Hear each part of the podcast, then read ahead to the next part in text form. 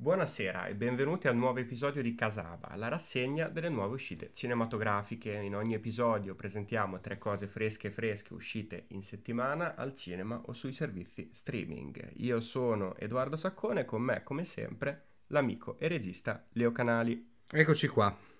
Leo, abbiamo fatto una settimana di visioni forse un po', un po pagliaccesche. Almeno ma, io. In realtà non tutte, cioè c'è stata anche qualche piacevole sorpresa di cui si parlerà durante la puntata, però sì, in generale sembrava puntare male.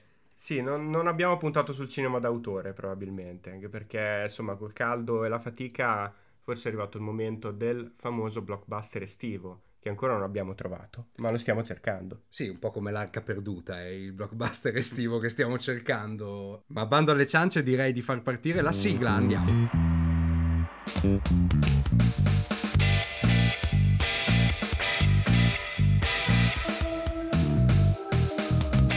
La terra dei figli, il film che ha visto Leo per noi questa settimana tratto da una graphic novel di GP, giusto? Di cosa parla il film?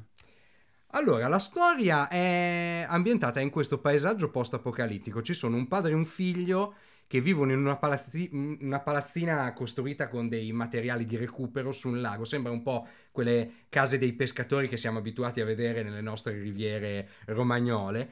E dopo una catastrofe che non è stata meglio specificata, si sa soltanto che nel mondo non ci sono più tanti bambini, forse l'ultima generazione è quella appunto del figlio di questo protagonista.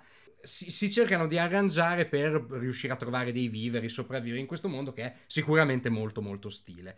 Ma c'è una grande svolta nel momento in cui il padre di questo figlio, dico padre e figlio continuamente perché i personaggi non hanno nomi, il padre di questo figlio muore improvvisamente per una malattia cardiaca, a quanto sembra, o per un'intossicazione, anche questo non si capisce molto bene, e il figlio si ritrova a prendere in eredità l'unica cosa che apparteneva esclusivamente al padre, cioè un quaderno, dove il padre tutte le sere scriveva qualcosa che però al figlio non era dato leggere, anche perché il figlio non sa leggere, non sa nemmeno cosa farsene di quel quaderno.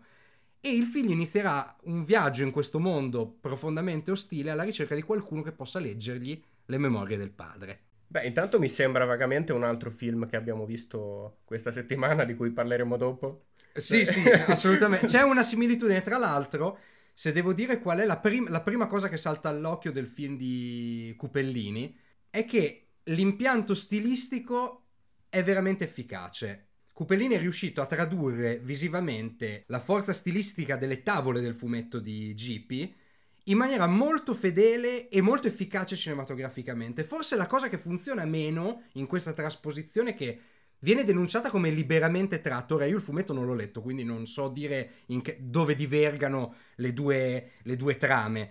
Però eh, quello che sicuramente colpisce è appunto la forza di restituzione stilistica. Allo stesso tempo, forse la cosa che invece è più debole è proprio questa ambientazione post-apocalittica, che è un po' stancante, devo dire. Cioè, forse nella graphic novel di GP è una cosa che sarebbe risultata meno evidente, perché ovviamente hai non so, la bellezza del segno, eh, l'organizzazione della pagina in un fumetto distrae sicuramente di più. Al cinema risulta tutto un po' di riporto, è un po'... Eh, sicuramente la cosa che viene in mente di più è la strada di Cormac McCarthy, sia la versione, cioè sia le suggestioni del libro, ma anche e soprattutto la, la, il suo adattamento cinematografico. Ma dici che in qualche modo può aver contribuito una certa povertà dei mezzi di, di produzione? Non credo proprio, perché invece mi sembra un film molto ricco. Ci sono delle scene molto complesse. Il film è girato tutto nel delta del Po, quindi è, è molto suggestivo la, l'ambientazione e soprattutto a livello produttivo io credo che sia stato molto complesso perché quasi tutte le scene sono ambientate nella nebbia, nella pioggia, c'è un tempo di merda sostanzialmente che è complesso a livello produttivo. Se dobbiamo fare il paragone con altri esempi di film dello stesso tipo usciti ultimamente, fa una bella figura perché diciamo il suo parallelo più recente era 5 il numero perfetto, che era un film molto più debole da tantissimi punti di vista. E tra l'altro ho visto che c'è anche un bel cast, almeno di contorno. Sì, sono, c'è Valeria Golino e, Mastandre- e Valerio Mastandrea, Valerio Valeria. Sì, Valerio Valeria e... poteva chiamarsi. Mastandrea molto forte, la Valeria Golino un po' di contorno davvero, cioè, anzi, lei a livello stilistico ha diciamo un make-up e un costume un po' invadenti, sembra un po' Excalibur di Burman, cioè queste cose molto barocche. Mi sembrava un, è un, un, un parruccone un po' troppo invadente. Però, ad esempio, si segnalano tutti gli interpreti principali. Perché, ad esempio, il protagonista, che è un rapper che si chiama Leon de la Vallée, che però da rapper ha un altro nome, comunque è convincente nel, nel ruolo. E ha una controparte in Maria Roveran, che è una bravissima attrice che fa un ottimo ruolo. C'è un cast in cui gli elementi principali sono giovani. Sì, sì. Forse quelli più adulti sono più del contorno. Assolutamente. No? E eh, anche perché, ovviamente, il senso del film è poi anche questo, cioè è il viaggio delle, della generazione dopo la tragedia, perché il film è un grande è una grande parabola sulla riappropriazione della memoria, l'appropriarsi di un ricordo in un senso mitico quasi, come se attraverso una fede in un oggetto si potesse ricostruire finalmente un'idea di mondo, una comunità. E va bene, allora torneremo dopo di nuovo al paesaggio post-atomico americano questa volta e intanto parlo io del film che ho visto questa settimana che è Io sono nessuno, titolo italiano che riecheggia un po' i fasti del cinema d'azione italiano, del western italiano, in realtà il film è americano, si chiama Nobody, è un film totalmente action eh, diretto da Ilya Naishuller e interpretato da Bob Odenkirk, il Saul Goodman di Breaking Bad. Eh, qual è l'idea? Eh, Hans Mansell è un padre eh, assolutamente disfunzionale e sottovalutato dai membri della sua famiglia, prende ogni giorno umiliazioni in faccia da parte di tutti. Cioè, quasi ai limiti dell'apatia. Totalmente apatico, lavora in un ufficio qualunque, ha una vita qualunque, vive in una casa qualunque, è un signor nessuno, in poche parole. A un certo punto, durante una notte, dei criminali entrano in casa sua per rapinare la casa, lui decide di non reagire, tirandosi addosso ancora una volta la frustrazione della famiglia che vede un padre che non reagisce, che non ha coraggio, ma in realtà ha deciso di contenere la sua violenza e le sue abilità nascoste proprio per non creare dei disastri. Cosa succede? Succede che nel momento in cui si rende conto che i rapinatori hanno rubato un ciondolo della figlia, un ciondolo qualunque che però per lei ha un significato, impazzisce come eh, in un giorno di ordinaria follia decide di riportare giustizia e più che altro di spargere violenza indiscriminata un po' con tutti quelli che incontra. Questa è l'idea in poche parole che può richiamare e ricordare molto i film precedenti dello stesso sceneggiatore Dio sono nessuno che è la trilogia di John Wick.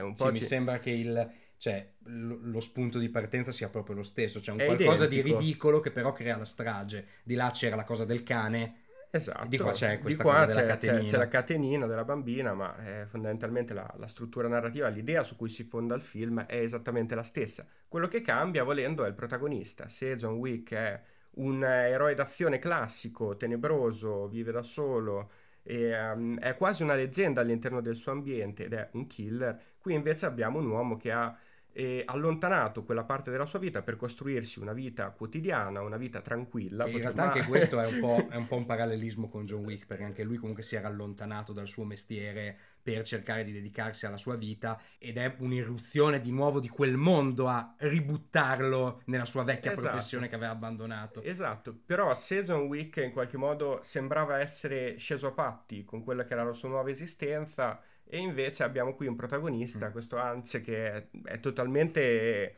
mh, mm, dissociato, totalmente incapace di accettare quello che è diventata la sua vita, tant'è che è come, come se si fosse arreso.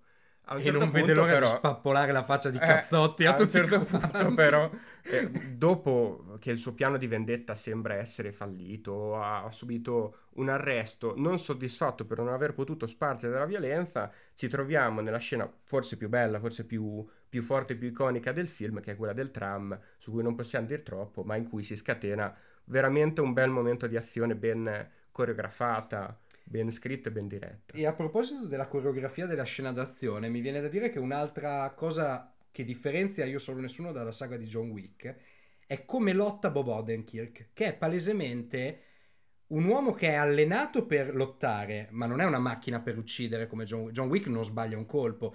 Bob Odenkirk le prende di santa ragione. Esatto, anche, Bo- anche John Wick le prendeva, ma reagiva in un certo modo. Qui mm Odenkirk è sofferente. È sofferente, esatto. È sofferente che è la cosa più interessante in realtà. Non lo percepisci mai, sin dalle prime battute, quando capisci di che pasta è fatto, non lo percepisci mai come infallibile. Sembra sempre a un passo dal, dal fallimento comunque. Lui tra l'altro penso che sia la cosa che funziona meglio del film. Assolutamente. Perché è decisamente tanto in ruolo, ha questa faccia da americano qualunque, tra l'altro alla sua età, 58 anni al momento Bond. Quindi a maggior ragione, insomma, lo, a fatica potresti vederlo come l'eroe d'azione. E invece ha questa trasformazione che è pure credibile. A parte che Io sono nessuno si contorna di un cast importante perché c'è Connie Nielsen, che ormai abbiamo visto in tanti prodotti d'azione nell'arco di quasi 30 anni, ma soprattutto c'è un, un, divertentissimo o divertito Christopher Lloyd, probabilmente tutte e due le cose, che interpreta il padre di Hutch. Cioè, che, che, è vecchio, esattamente uguale a Ritorno al futuro, che ormai sono quanto? Allora, 40 anni? Sono, 50 anni? Sono, sono, 40 anni che è uscito Ritorno al futuro, è uguale. ha smesso di invecchiare già da un bel po' di tempo. È veramente impressionante ed è cazzutissimo poi. Allora no. Gli metti in mano un fucile a pompa e sembra il suo. non si alza neanche, ma fa quello che deve fare.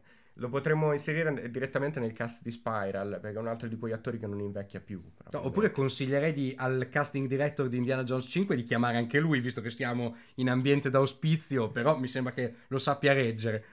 Potrebbe fare un dottore nazista in questo caso. Sì, e tra l'altro aggiungo una cosa su quella scena dell'autobus che Sacco ha raccontato e non raccontato.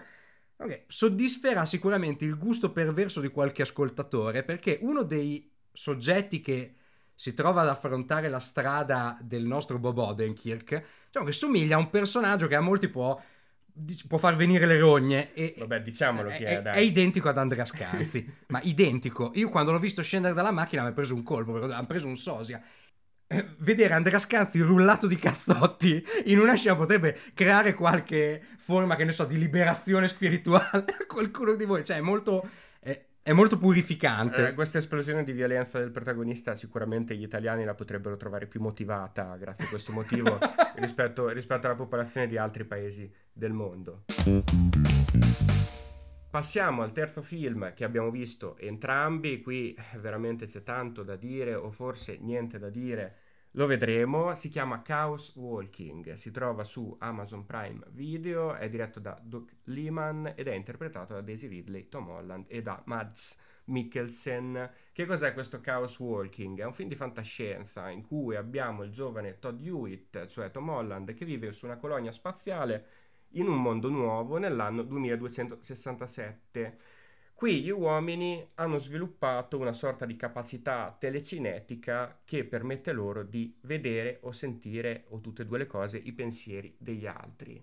In questa comunità non ci sono più le donne perché le donne sono state uccise da una popolazione aliena autoctona e gli uomini che rimangono sono ovviamente infastiditi da questo, da questo potere, soprattutto il protagonista che ad un certo punto incontrerà un personaggio femminile che è la prima eh, um, donna che dovrebbe fare una nuova invasione del pianeta si innamora perdutamente di lei e non riesce a trattenere i suoi pensieri e questo dà tra l'altro adito a scene molto comiche a tantissime scene comiche sparse per tutto il film Chaos Walking che cos'è Leo?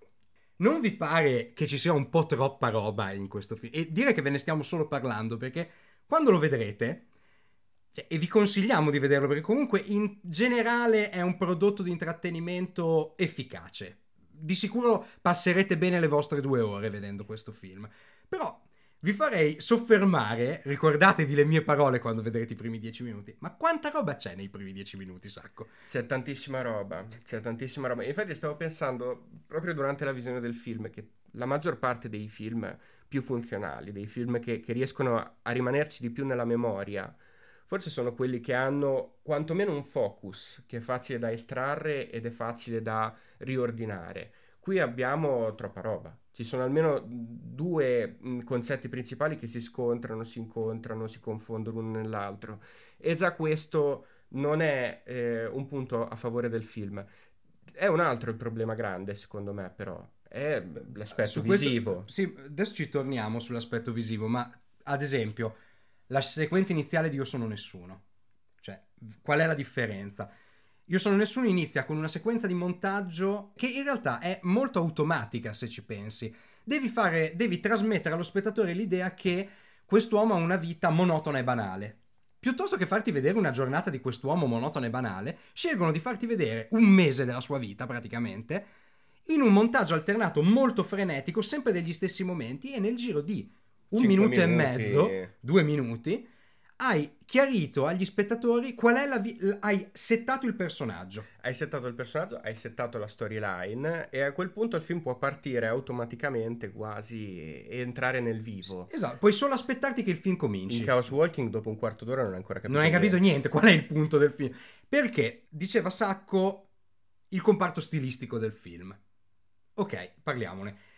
È ambientato in una colonia spaziale nel nuovo mondo nel 2267. Vi assicuro la prima volta che vedrete queste nuvolette che si aggirano intorno alle teste dei personaggi, a parte che è una soluzione visiva Indecorosa. veramente goffa, infantile. Tra l'altro, credo che il film sia tratto da una saga di romanzi Sì. per ragazzi. E se pensate a questa cosa tradotta su, su carta, effettivamente, se te la immagini, può essere un'idea È è interessante, molto, è figa. un'idea molto romanzesca. Eh, visivamente è imbarazzante. Anche perché i pensieri non si limitano appunto ad essere sentiti dai personaggi, ma si vedono anche, si vedono delle figure che vengono fuori dalla loro testa.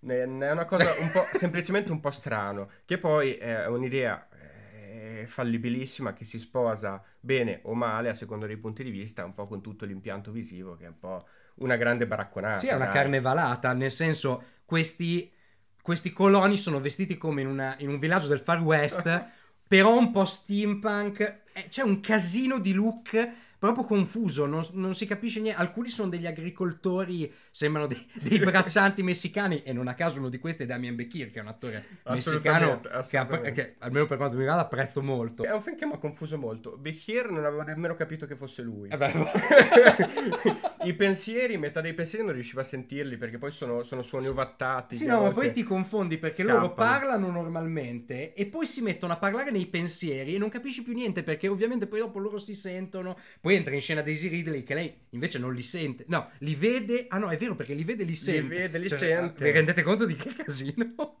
È anche il membro del cast che ho apprezzato di più. Sì, decisamente. Continua, continua a, a sorprendermi. È un'attrice sembra molto misurata, sembra molto eh, legata al ruolo. Diciamo che si sa sicuramente calare nel contesto meglio del suo Ah, il compagno, di compagno. scena. Cioè, Tom Holland è, è completamente fuori contesto. Non, non riesco a vederlo in- anche perché sicuramente il film non aiuta. Non ti fanno vedere nessun altro ragazzo adolescente che abbia la sua età, quindi non hai modo di paragonarlo con nessuno.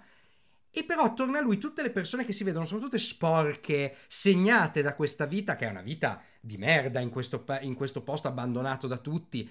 E lui invece ha sempre i capelli messi a posto, sempre sbarbato, ha questa faccia così pulita, probabilmente legata ad esigenze contrattuali per fargli fare i 7000 seguiti di Spider-Man, che proprio lo portano completamente fuori dal contesto, mentre invece Daisy Ridley si sa anche sporcare. Tom Holland è quasi, quasi inesistente all'interno di questo mondo, non, non sarebbe sopravvissuto neanche una settimana probabilmente, questa è un po' l'idea che viene. C'è da dire che se la- il film è ispirato a una saga young adult e se eh, pensiamo al personaggio in sé piuttosto che al contesto vero e proprio, eh, è un personaggio che gli è stato scritto addosso e mm, è un po' un ragazzino che sta scoprendo se stesso e quella è la tipologia di ruoli che di solito Tom Holland sembra effettivamente reggere. È un po' tutto l'impianto dentro cui si trova, che tende a, mm, a confondere, che tende a farci pensare che forse un altro personaggio oppure un altro attore sarebbe stato più adatto al film. Poi abbiamo Mads Mikkelsen, Non, non ne volevo neanche parlare, ma che ha lui è un ma- look stupendo, Sì, lo lui è vedremo tra poco però. su Letterboxd, lui è magico come sempre. Sì, perché si, si sa calare perfettamente in qualunque contesto e ruolo. E, a proposito di sapersi sporcare e confondere con il contesto che il film richiede. Mikkelsen mi sembra quell'attore che un po' in ogni film eh, sai più o meno che cosa ti aspetta nel vederlo, sai più o meno che cosa potrebbe interpretare e poi lui invece vede il film e ti fa vedere un lato diverso, no? un lato nuovo. E infatti abbiamo questo cattivo che poi sì, alla fine è un classico cattivo un po' becerone da, da, da thrillerone di fantascienza, però, però sa costruirsi il personaggio addosso a sé, a differenza di Tom Holland che eh, non, non- non- si sta bene in quel mondo. Mikkelsen ci sta benissimo dentro quel mondo, capisci il fascino del personaggio, capisci le debolezze del personaggio, insomma aversene di attori così e infatti eh, se l'ha pigliato l'America ormai da vent'anni, fa solo film americani, ormai Mikkelsen. eh, Da segnalare uno sviluppo di trama particolarmente efficace per quanto mi riguarda, che ci riporta molto vicini anche al- alla Terra dei Figli, perché sono due film un po' post-apocalittici, lo dicevamo prima, che la grande differenza tra i due è che se in uno l'impianto stilistico è molto efficace, di qua è quello che lascia più a desiderare. Ma ho notato una, una convergenza perché anche in Chaos Walking si parla comunque di un recupero di una memoria. Il percorso che il protagonista deve compiere lo porterà a un'acquisizione di memoria che è forse uno degli aspetti più poetici e toccanti del film. Tra l'altro in entrambi i film eh, la crescita del protagonista prende le mosse da un quaderno, da un diario, o sbaglio, anche nel film che hai visto te c'era Sì, sì, aspetto. assolutamente. C'è un passato che è stato negato a qualcuno che è di una generazione dopo la generazione dei padri, a cui è stato negato di conoscere un passato, gli è stato costruito un- un'illusione attorno, ed è la rottura di quell'illusione che si rivela essere l'esito del film e la compiuta trasformazione del protagonista. Queste sono due cose che sono vicine ed è forse il momento migliore di Chaos Walking. Come al solito siamo andati a fare un giro su Letterboxd, il social dei film, abbiamo trovato qualche recensione che ci è piaciuta particolarmente. Di Nobody, per esempio, io ho trovato la recensione di Silky Movies, che ha dato ben 4 stelle al film e ha detto a metà del film mio babbo mi sussurra, questo è il mio Black Panther. Questo è un commento fantastico. Sì, perché in, in effetti Nobody, almeno in Italia, non so in America come possa essere recepito, ma è proprio quel film che vanno a vedere i signori cinquantenni. no? Con il figlio che gli rompe le palle per andare a vedere i film di supereroi. Esatto. Adesso ti porto io a vedere una cosa da maci, Esatto. da duri. Loro cercano l'ennesimo prodotto da Bud Spencer o Terence Hill eh, e, e questa volta lo potrebbero trovare, in effetti. Anch'io ho una recensione di Nobody semplicemente perché della Terra dei Figli non è che sia girato tantissimo, credo che l'abbiamo visto in 10 tra il Taormina Film Festival e l'anteprima dell'altro giorno a Bologna. Ho Cinema Void che fa un po' il polemico, devo dire, mette 4 stelle al film e il commento è esattamente quello che voglio fare ogni volta che vedo qualcuno su un autobus senza la mascherina. Olè. Chaos Walking, anche qui invece c'è parecchia roba. Eh, Am Fruit Cake ha dato due stelle al film e ha detto in questo film Mads Mikkelsen gira tutto il tempo con la giacca di pelliccia più da pappone di sempre e sono riuscita ad annoiarmi comunque. In effetti la giacca da pappone di, di Mads Mikkelsen è la cosa che rimane più impressa. Sì, eh. eh, sì, un Perché, po'. eh, sembra no- un po'. Sai cosa sembra? Sembra i compari di Altman, Sì, il, sì. ca- il cappottone che c'aveva Warren Beatty nei compari di Altman. No, non era, era Warren Cioè, Beatty. sì, sì, è stato tracciato un parallelismo tra i compari e questo Chaos Walking. Ci ha già provato qualcuno, è un po' un western spaziale, no? Anche, anche look Vabbè, ci ha provato qualcuno che, che ha dei problemi di testa. Perché che cosa ci vuoi vedere di parallelismo? Mica, mica c'erano le astronavi. Sì, perché, perché non abbiamo detto che eh, l'aspetto baraccone, farsesco del film è dato proprio dalla povertà dei costumi e dalle Sì. scenografie, tra cui questa che è memorabile. E anch'io ho trovato un commento su, su Chaos Walking che mi viene già da ridere. Di Cowboy, guarda un po'. E là. due stelle e mezzo che commenta con un se Mad Mikkelsen mi volesse prendere in ostaggio io semplicemente mi consegnerei tra le sue braccia immediatamente Per quanto riguarda le news, invece, oh, belle news questa settimana. Sì, totalmente inutili. Allora, iniziamo dalla prima. quelle che ci piacciono Solo news inutili questa settimana. La prima è la più importante tra quelle inutili. James Bond, c'è un nuovo favorito per il ruolo di 007, tanto ormai se ne parla da 4 anni. sì sarebbe anche ora che facessero No, uscire perché- il film Perché basta pure, pure per, dopo il film precedente, dopo Spectre, Daniel Craig aveva detto io basta, se devo far film di 007 ancora li faccio solo per soldi, no? Che dici magari la produzione dopo una dichiarazione del genere lo caccia via pedate e invece se lo sono tenuti perché è Daniel Craig, è fantastico. E, e quindi si è continuato a parlare, si è parlato per un bel po' di Idris Elba, si è parlato di... Tom ultimamente si parlava molto di Tom i bookmaker avevano, l'avevano messo come favorito E invece improvvisamente i bookmakers danno come favorito sopra Tom Hardy René Jean Page. Penso si chi pronunci è? così. È il duca di Hastings di Bridgerton, la serie Netflix amata soprattutto dalla popolazione femminile. Que- questi commenti sessisti possiamo risparmiare vai che siamo in chiusura di puntata possiamo fare Allora, dopo ci guardiamo io tutto te, è concesso Tutti e dieci gli episodi di Bridgerton. Sì, per, per dimostrare il fatto che siamo empatici verso il nostro pubblico femminile Sì, di origine metà inglesi e metà africane, quindi attenzione perché anche qui potrebbe partire la polemica. Poi è molto giovane. Eh sì, è molto giovane, è molto giovane. Quindi no, ma ha, potrebbe ha, fare lo svecchiamento del personaggio. Sembra un attore che ha un certo fascino. James Gunn, il regista di Guardiani della Galassia, scopre che alcuni procioni distruggono la casa di una donna e le manda un messaggio su internet dicendo fammi sapere che danni hanno fatto e farò una donazione per aiutare a coprire i costi. È il minimo che possa fare per conto dei fratelli mascherati. Insomma, i Guardiani della Galassia, uno dei protagonisti era Rocket Raccoon, no? il procione doppiato da Bradley doppiato Cooper. da Bradley Cooper splendidamente. Qua, l'ha preso un po' forse sul personale James Gunn, non lo so. Voleva, voleva far tacere questa, questa polemica Metterà- dei procioni met- che rovinano le case. Metterà in piedi un allevamento di procioni probabilmente alla fine delle riprese. È- Ma è questa, questa storia mi ha ricordato un aneddoto meraviglioso di Hollywood, re- della Hollywood recente, perché c'è un'altra volta in cui un regista è intervenuto per salvare, in questo caso, una star da un incidente automobilistico. Attenzione. Chi è? Si tratta di Werner Herzog che una volta ha salvato Joaquin Phoenix da un incidente automobilistico. Questa storia è raccontata in un bellissimo cartone animato che durerà 5 minuti che potete trovare su YouTube. Si chiama Werner Herzog Rescue Joaquin Phoenix. Che ha fatto Herzog? Praticamente eh, gli era dietro in macchina, ha visto questa macchina che si andava a sbattere contro un muro, si è ribaltata. Lui è uscito dalla macchina perché era il primo ad accorrere sul posto e dal finestrino si è reso conto che c'era Joaquin Phoenix a testa in giù e ha cercato di tirarlo fuori dalla macchina, ma non ci riusciva dal finestrino e addirittura nel, nel corto animato si vede che gli confisca un accendino perché Phoenix si stava tranquillamente accendendo una sigaretta Dentro la macchina al se- contrario. se- senza notare che attorno a lui c'era la benzina che stava gocciolando e, e praticamente Herzog ha dovuto sfondare il, vetro posteriore della macchina per tirare fuori Phoenix. Ma Herzog una vita avventurosa. Veramente. Vi consiglio tantissimo di Jackie andarla a Phoenix vedere. una vita demenziale invece. Ultima notizia, Kristen Stewart, ossessionata da Lady Diana Spencer. Vado anche a dormire con lei. Ma perché chiudiamo tutti gli episodi di Casaba con la notizia di un'attrice che va a dormire con una cosa? Perché ovviamente no- non sta andando a dormire veramente con Diana.